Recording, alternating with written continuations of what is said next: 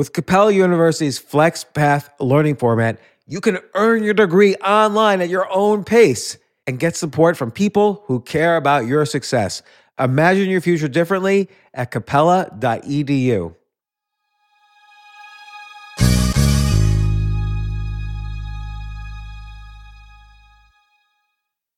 Want the same expert advice you get from the pros in the store while shopping online at discount tire dot com? Meet Treadwell, your personal online tire guide that matches you with the perfect tire for your vehicle. Get your best match in one minute or less with Treadwell by Discount Tire.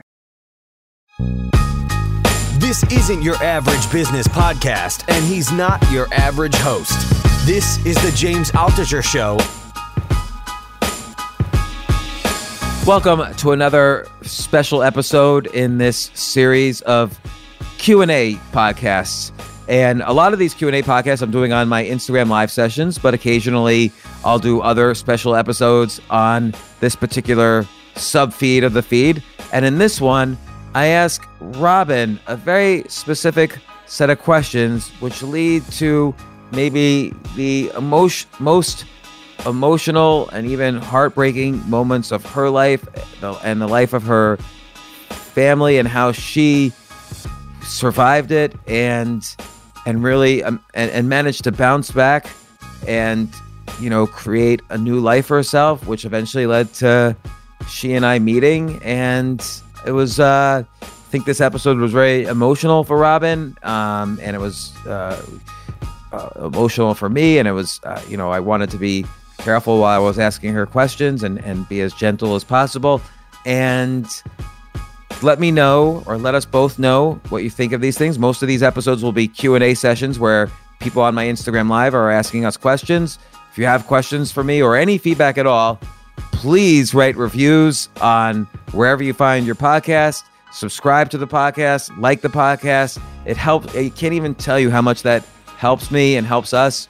And uh, at the same time, if you have questions for us, you can ask me on Twitter at jaltucher, or uh, Robyn is at, at raltucher, or you can email me at altucher at gmail dot com.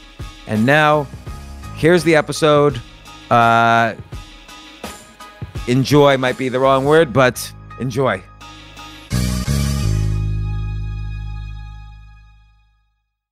Welcome to the Robyn and James Show. This is going to be Robyn's podcast, but I'll introduce it. This is her very first time starting. But, um, so Robyn, I have a very important question to ask you. Um, what's it like to be married to James Altucher? I mean, I'm sure your listeners want to know. No, I'm just kidding. It's, it's, it's a horrible thing for her, but how do you feel on your first podcast? Well, it's fun, and it's fun being married to you. Why? What's so fun about it? Well, I'm always podcasting or writing or doing or doing other things and not yeah. spending as much time. No, but it's fun because when we wake up, we don't really like, I don't know. It's just fun to experiment with you and to. What are you experimenting uh, on? What kind, what, what kind of experiments are you doing on me? Every day we just don't know what our day's going to be like. And then it turns into this wonderful day. And at the end, we're happy. It's true. Every day we have, since we've met, I have traveled more in the past year. We've been married for a year and three months. I've traveled more in the past year and three months than I've ever traveled in all my entire life before that. And so you're, you're a traveler. Why don't you introduce yourself a little bit? Like, you have a, a very interesting backstory, very unusual, very different from anyone else I've known. So why don't you, why don't you, give the audience a little bit of your flavor. Well, um, I moved overseas, I don't know, in two thousand five. We, two thousand five. Mm-hmm, to Ghana. And we were there for three years. And then after that, China for six years. And then Kuwait for three. And then to New York. And so it's been... So wait, you were in Ghana, Ghana three, China six, so that's nine. Mm-hmm. And Kuwait for three, so that's twelve years. Your kids basically uh, basically grew up in Africa, Asia, and the Middle East. Right. And you have three kids now together. Uh, we have five kids, three from you, two from me. Right. And uh, one thing which we're going to talk about is parenting. How do you parent, like, all these different shapes and sizes and, and so on? You're like an expert in that. Like, you have a very unusual experience. And also, You've parented them in the U S and abroad, and also you've dealt with tragedy. Maybe you can share that story. Right. Um, so in um, twenty fifteen, um, we were living in Kuwait, and my husband at the time was uh, diagnosed with colon cancer. He was fifty years old. So, so when you say diagnosed, was he having pains? Um, just a little bit, not much, but just a, a little bit of pain. And so he decided to go to the doctor, and um, they found a, a, a dark mass when we were in Kuwait. And then they sent him to Houston uh, to get further, you know, evaluation. And then they came back to us and said he was at a stage four. Stage four, which uh, is cancer. Which, what does that mean actually? Well, that just means you're terminal, and that they gave him six months to a year to live. And so, um, but he, unfortunately, he passed away less than thirty days after he was diagnosed with that. Wow. So he was experiencing some pain, mm-hmm. enough, but it must have been serious enough that he went to a doctor about it. Right. So, so like, like he would be like, ow, or like, would it be noticeable? Uh, he wouldn't. Yeah, but he just, oh, my stomach just doesn't feel right. I don't know. There's something going on. And so that's, yeah. I mean, it wasn't like he was in tremendous pain, but it was a, enough for him that he felt that he needed to go, because he never had felt that pain, type of pain before. And they gave him, why did they give him six months to a year and then there was only thirty days? Like, do you think if he had never gone to the doctor, he would have died within thirty days? Probably. Yeah, yeah, because uh, he had a, a kidney failure and and, and such. Ugh. So uh, yeah, he he wouldn't have lasted. And and how did you kind of navigate that between getting him proper care as he was getting more and more sick, and also dealing with your kids' questions? Like, how did you describe to the kids what was happening? Well, there was really, I didn't have to describe it because they were there. We all flew to the States, and uh, he was put into hospice in our home in Galveston.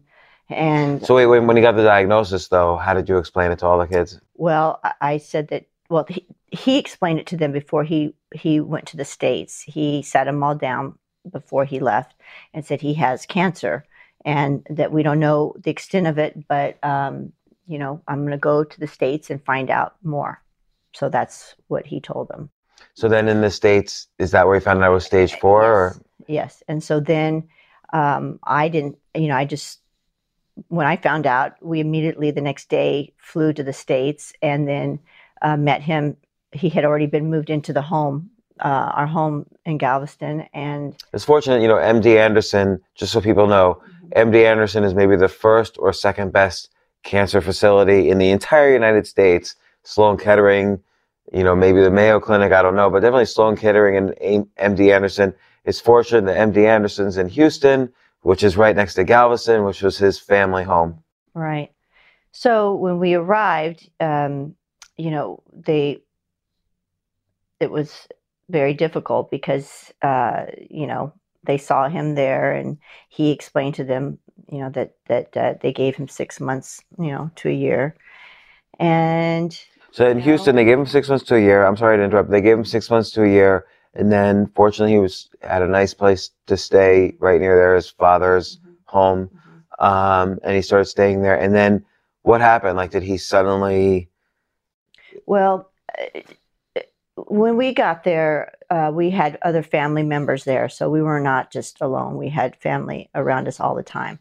And um, yeah, so it just sort of, I don't know. It, To be honest, it was a, it's just a blur to me.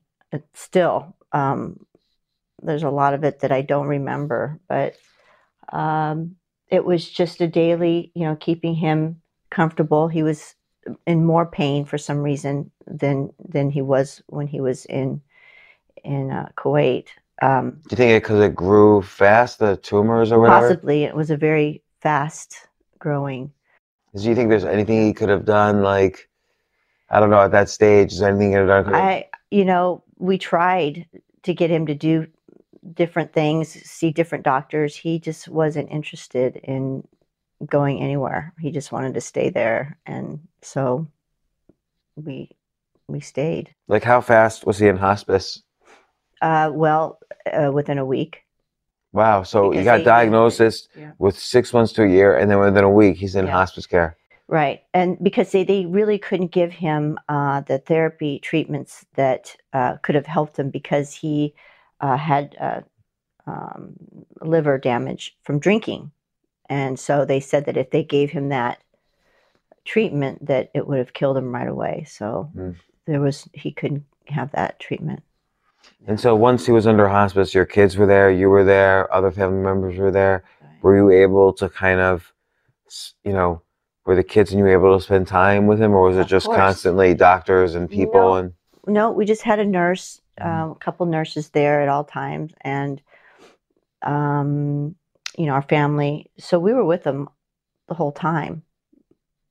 You know, we we rarely left, and when we did, we would take him with us to eat or something, or so he would move around every day, pretty much until the very end when he really couldn't move too much. But uh, was he um, like in? You know, starting from that moment, though, was he in so much pain that he couldn't really in, in enjoy conversations, or or was it? Yes. So he, you know,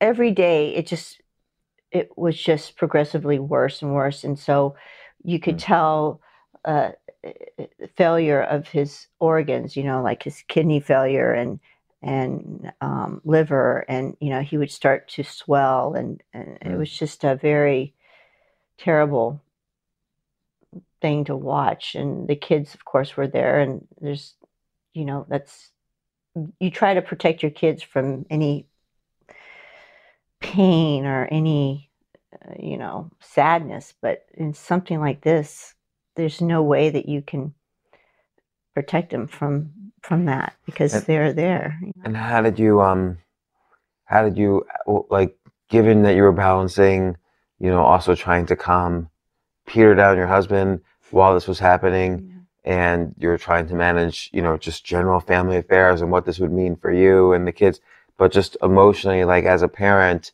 how would you, so your kids at that time were what ages? So, let's see, John was sixteen. Um, and then Sarah was fourteen. Lily was thirteen. And Lily was twelve or thirteen. Yeah. So a twelve-year-old, a fourteen-year-old, and a sixteen-year-old. Mm-hmm. And so how would you kind of take care of them during this time? Like, what what were they doing? Well, I mean, you know, we, we tried to make it, you know, as just normal as possible. I mean, you know, we wouldn't sit around and cry, and, you know, but we would do things, you know, um, I would actually uh, take the kids out to the beach, um, or my brother-in-law would take them out. And, um, you know, again, we had family in at the whole time. So um, they were busy. The kids were kept busy, you know, by either me or my brother and sister-in-laws, or, you know, uh, and. But they must have had a lot of questions. Yes, and and my family was there. I mean, um, my brother-in-law was there. He's a doctor, and so he was able to to go walk through everything with them and and, and answer questions. Like, and, what would they ask? Oh gosh, you know, basically, what's happening? What's why is his why is he swollen? Why are his ankles swollen? Why, you know, just. They watched him die.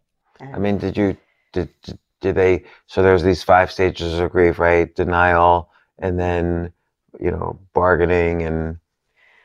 I feel like none of us knew that it was going to be so fast, because they gave us six months to a year. And so we weren't, you know, we didn't realize it was going to be twenty-four days or twenty-five days, whatever it was. Like, did you think, did you think though you were going to go back to Kuwait? Well, we, we thought that we, we would eventually, because all of our things were there, and our dog and, and everything, we just left, we just left everything. And, uh, so that was not on our mind at the time. I mean, the kids were out of school. I took them out of school. Um, I didn't take them out all the way, but, um, They, they were allowed to do work if they needed to, you know, if they wanted to. But the school's like, don't worry about school right now. Just be, you know, let them be with their dad. And so, um, you know, of course they didn't do any schoolwork. They spent most of their time, you know, with their dad or, you know, doing yeah. things together uh, with the family. And then at what point did you realize this is over the tipping point, that well, this is worse than the doctors had said? Well, right. Well, when his, uh, his um, I, I believe it was his liver failing, or his kidneys, or his body would swell, his ankles were would get really large, and he couldn't walk or move. So with my brother-in-law there, um, he would tell us what was happening, you know, and and that it's that he felt that it was going to be quite soon. Your brother-in-law, uh, uh, Pete, Peter, Peter Openshaw, Openshaw, yeah, who's a, a, a well-known doctor, he's a good doctor. Yes, in in in England, and um, so he would tell us what was happening, because otherwise we there was no way we would know. And um, so it was it was very comforting having him there, um, because that way we didn't have to call a doctor all the time, and you know, he was there for the kids uh, to ask any questions. And, um, but but what, when when did he realize that, okay, it's not going to be six months to a year, it might be a week? Well, when he saw him, you know, the swelling in his legs. And what did he say to you? I, I believe he said it was um, his organs were, were shutting down. So that's uh, his his kidney uh, kidneys weren't able to process anything, so it was just kind of going into his body. Um, I think, I, you know, honestly, it, it was a blur. And then and did, I, and so. then when he's saying this, did, did anyone ask, well, what does this mean for the six months to a year, or how did that come up? No, I don't remember it coming up. It just, we weren't thinking like that. We were just thinking day by day. Um, we didn't think that it would come to such a, you know, a quick death for him, but um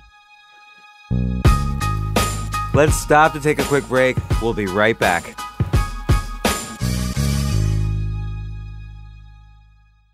Yes, it's totally true. Airbnb has changed my life. If anything, they have made my life so much better. Like, I used to live in Airbnbs. I, I lived in over one hundred or two hundred different Airbnbs over a three-year period, and I loved it. I love. I became a really good guest of Airbnbs, and I got to know lots of hosts. So when I initially owned a house, I, of course, the first thing I thought was, I'm going to turn my house into an Airbnb because I travel a lot. So why leave my house unused when I can make a side income by letting others Airbnb my house or come to stay in my house as guests? And having my own Airbnb or, or being a host for Airbnb has allowed me to do just that. And I've met other hosts. I've actually spoken at Airbnb's host conference. I think it was in twenty seventeen. I met so many just nice hosts. It's a great community. And I love, you know, turning my own home into an Airbnb. Like, I'm traveling to Austin next month. My home's going to be an Airbnb while I'm away, and I'll stay in an Airbnb. I'd rather stay in like a three-story house Airbnb than in one tiny hotel room in, in the middle of Austin during South by Southwest. So listen, while you're away, your home could be an Airbnb. Many people host on Airbnb, but there are people who are just letting their house sit empty, who've never thought about it or didn't realize their space could be an Airbnb. Hosting can easily fit into your lifestyle and is a great way to earn some extra money. So if you have a home, but you're not always at home, then you have an Airbnb. Your home might be worth more than you think. Find out how much at airbnb.com slash host.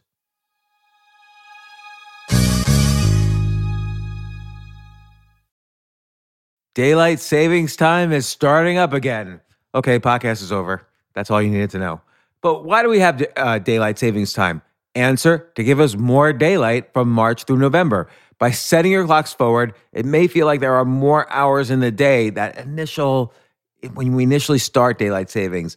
But if you're hiring, it doesn't necessarily help you find qualified candidates for your roles any sooner. There's only one way to do that, ZipRecruiter. And right now you can try it for free at ZipRecruiter.com slash James. ZipRecruiter works around the clock to find qualified candidates for you. Once you post your job on ZipRecruiter, they send it to one hundred plus job sites so you reach more of the right people. This is such a brilliant idea for a business, and ZipRecruiter did it. So ZipRecruiter's smart technology also quickly scans thousands of resumes to identify people whose skills and experience match your job. I've used ZipRecruiter particularly as a potential employee, and I still to this day get messages every day. James Altucher, would you like to apply to be V P of en- Entertainment at N B C or whatever? So there's just nonstop emails. Like I got five or six emails today because of because a year ago I signed up for ZipRecruiter. So spring forward with a new hiring partner, ZipRecruiter, and find top talent sooner. See why four out of five employers who post on ZipRecruiter get a quality candidate within the first day. Just go to this exclusive web address to try ZipRecruiter for free. ZipRecruiter.com slash James. Once again, that's ZipRecruiter.com slash James. ZipRecruiter, the smartest way to hire.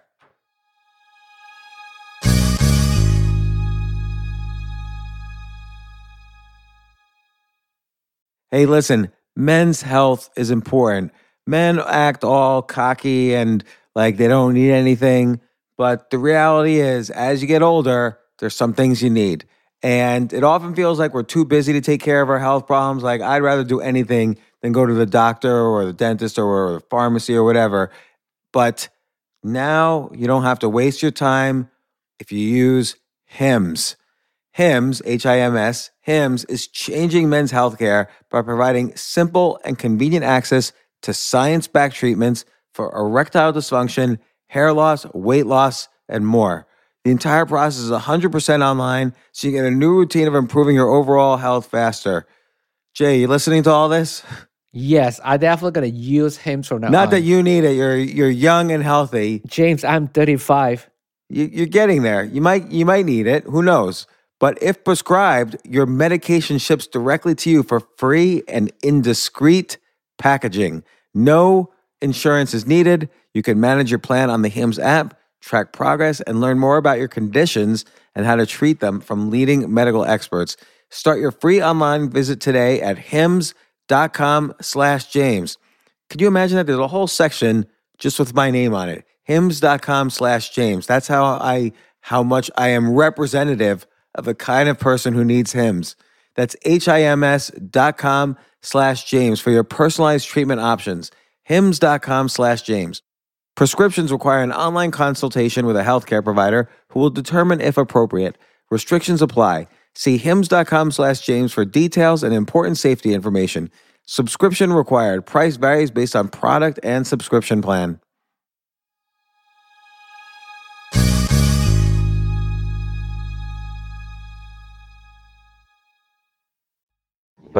Right, so then, you know, at some point, though, you must have realized, or Peter Openshaw must have realized, that it would be quick.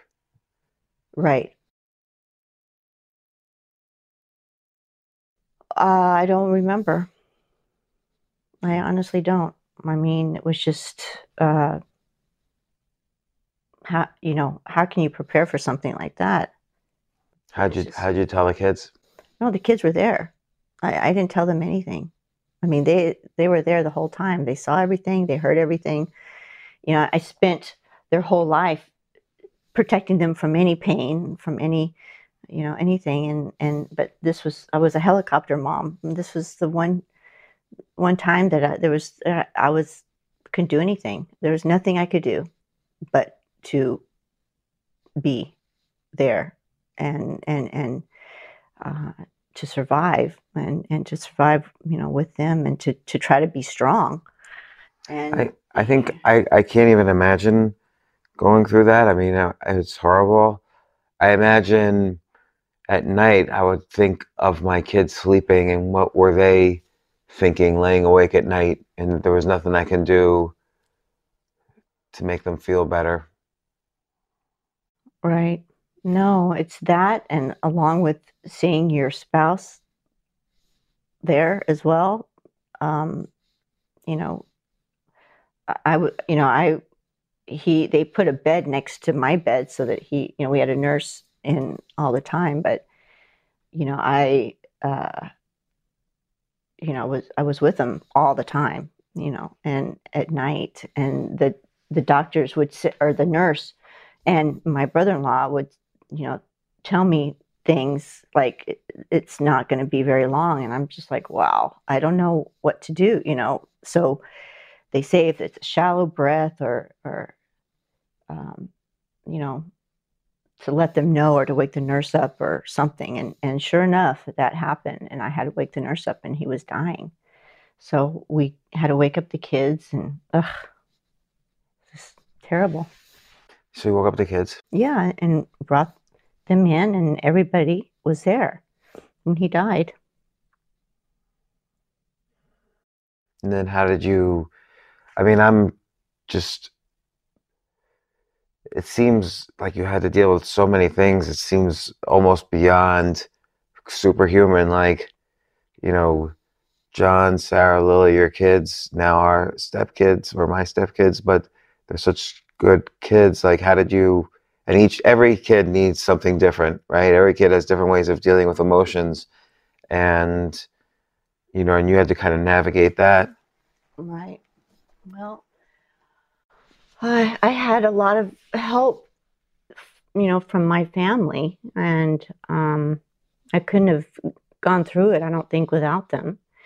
And, and, and our family was scattered all over the world, and they came from Dubai and England and California, Mexico, um, and uh, and we're a family that we, we we all live so far away from each other. But when when the crisis like that happened, I mean, we all came together, and so I'm very thankful that I have a family like that.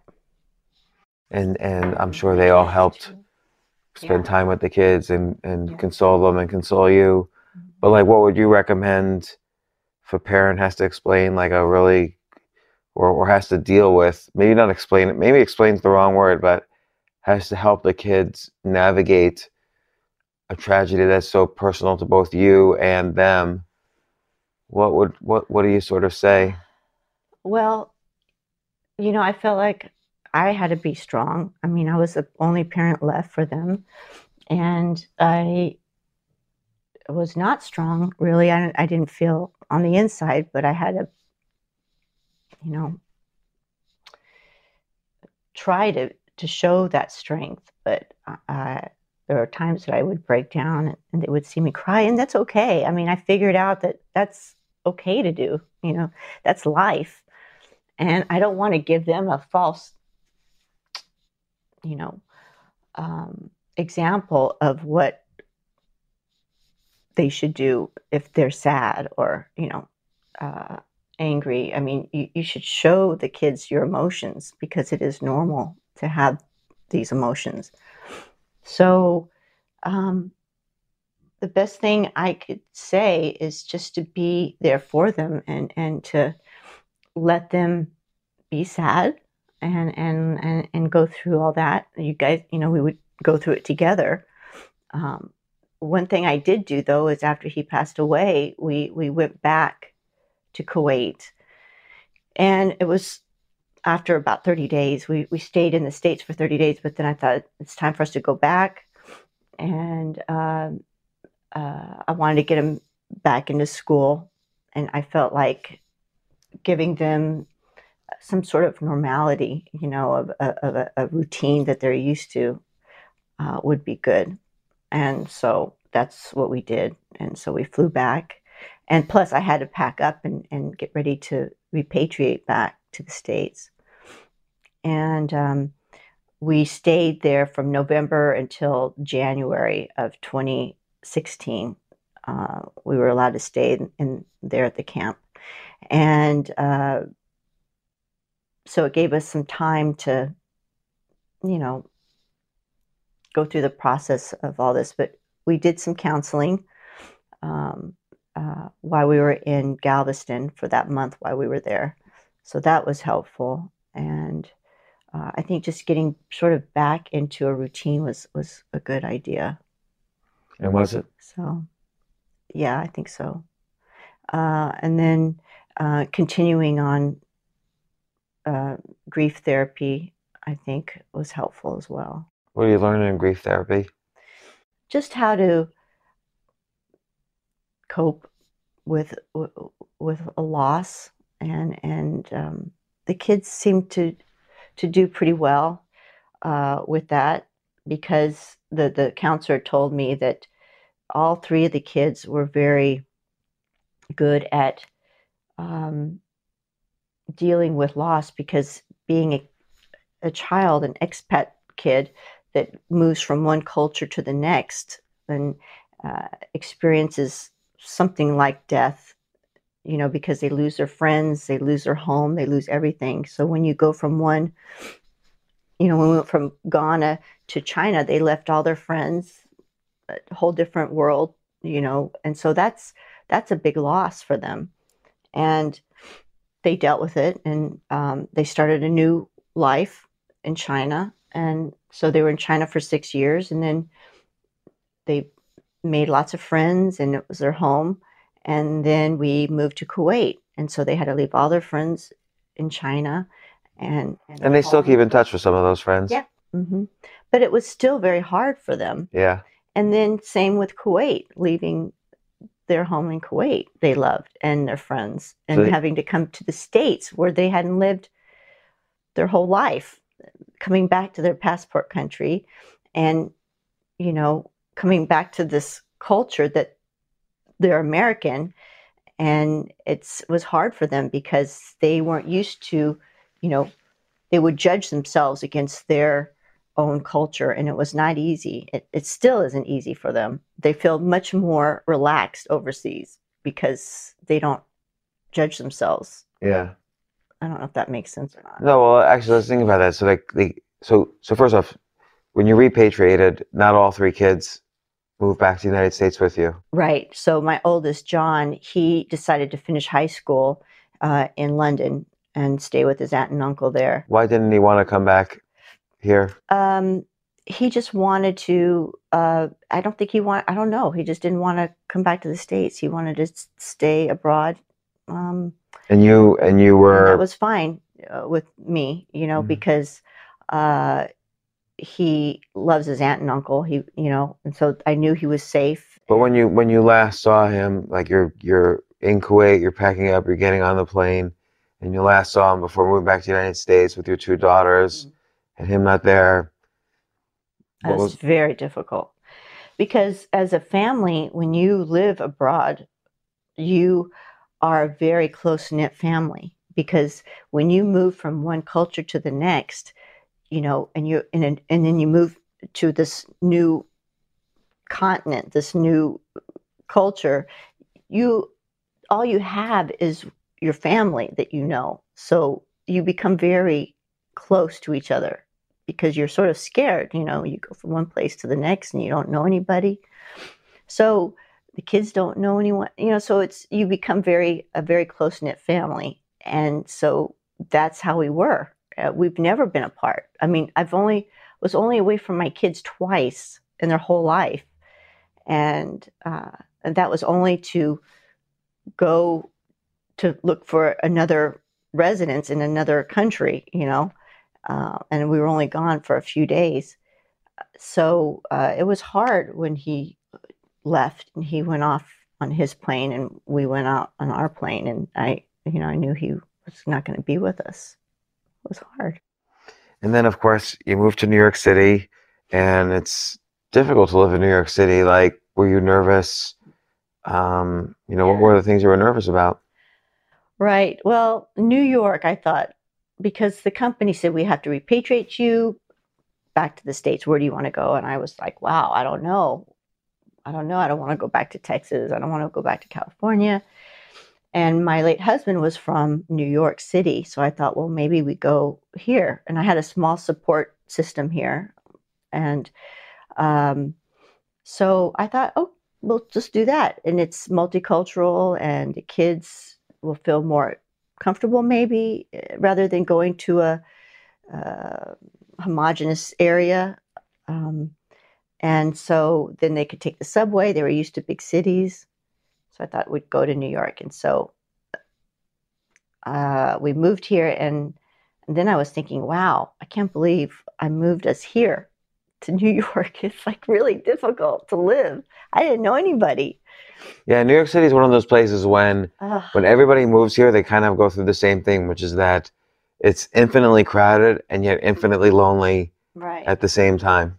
And also it's scary because it's hard to live here. Like financially, no matter how much money you have, New York City presents more and more challenges, you right. know, to, to live here. Like it's it's difficult. And and to make connections. You know, everybody, when you first move to New York City, I always feel like everybody wants something from you, or there's an mm-hmm. agenda. Everybody's yes. got some sort of agenda. And it doesn't happen yeah. in other cities.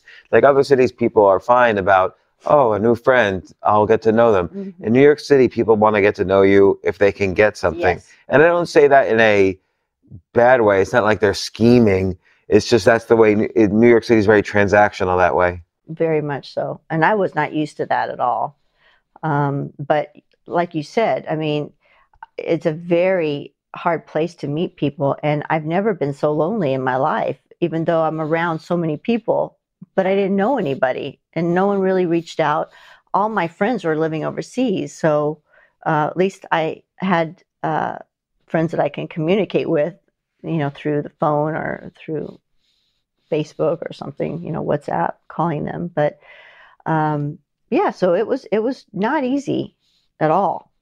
And so, and then yeah. I had been married for so long and, and then being single, uh, and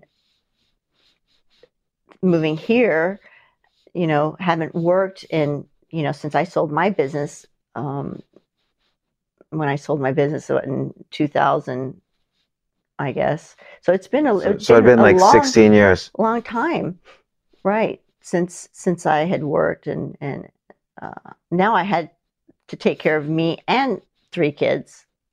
So uh, this is really crazy. I think about how did I survive? And I did, but I just, I didn't think about it. I just did it. I, you just couldn't. I had to just take, take it one day at a time. Because if I thought about everything I had to do, if I thought about when I flew back to Kuwait, that I had to move our whole house and repatriate, I I would have just, I don't know, I I I, I would freeze thinking about it. Like what, how how am I going to do this?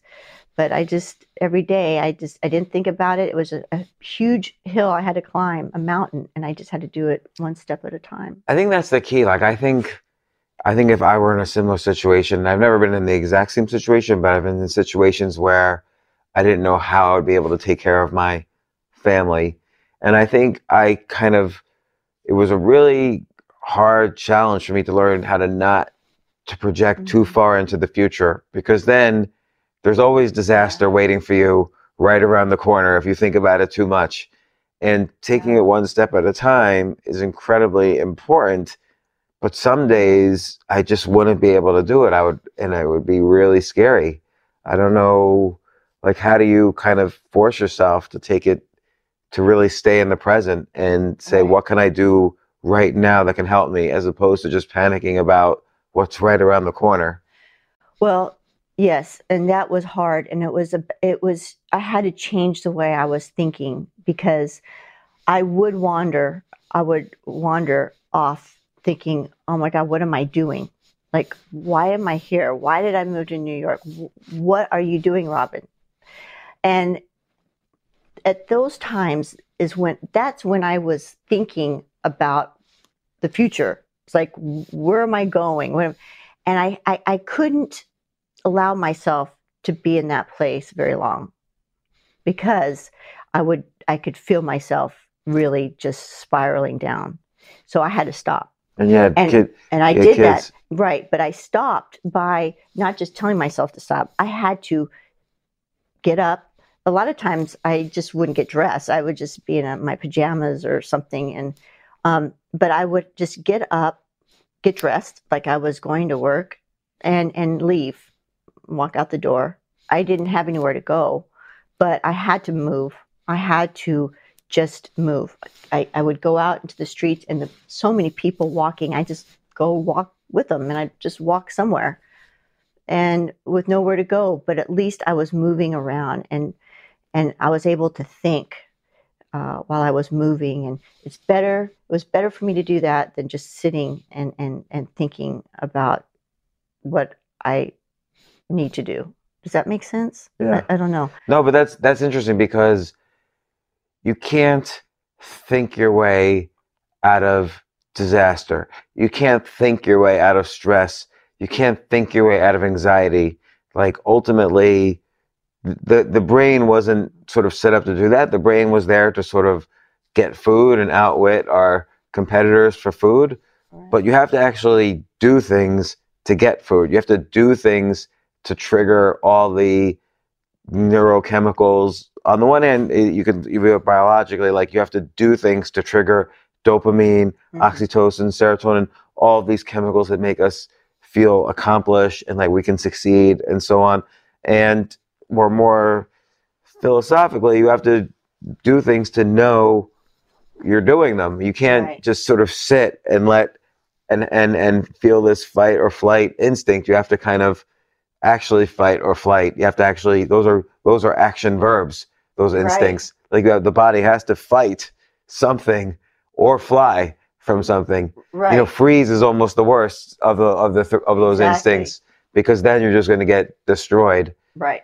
And so yeah. um look, that was very traumatic. This was um started uh, uh what we realized on our first date was that I had a, not as traumatic as you, but I had a traumatic end to my mm-hmm. marriage the exact same month. And, uh, you know, so there was a lot of things that was happening in, in parallel and, you know, similar kinds of fears. But to hear the next step in your story and to continue with how you parent through tragedy and trauma and really get through these things, and then ultimately how we met each other and, and related Uh, and, and, and argued. We don't always agree on everything.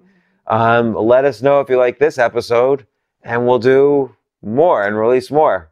Did you enjoy your very first podcast? Not that, not, not to be enjoyed. We talked about such sad, yeah, tragic things, and it, we, we didn't even intend to talk about these things. It was just kind of, sometimes I let the questions sort of just direct me. Right. Um, but. And also talking about what I did to, to make money and, for the first time in sixteen years, how I yeah, survived. I can't even imagine. And we'll we'll save that for the next one. How do you make money when you haven't worked in sixteen years? How do you raise parents at the same time? What happened when you were single? I mean, we'll see. We don't want to go too far into that until we meet me. But uh, uh, thanks for being a guest on. Well, thanks for having me as a guest on your show. So I'm a guest interviewer on your show. Let us know if you like it.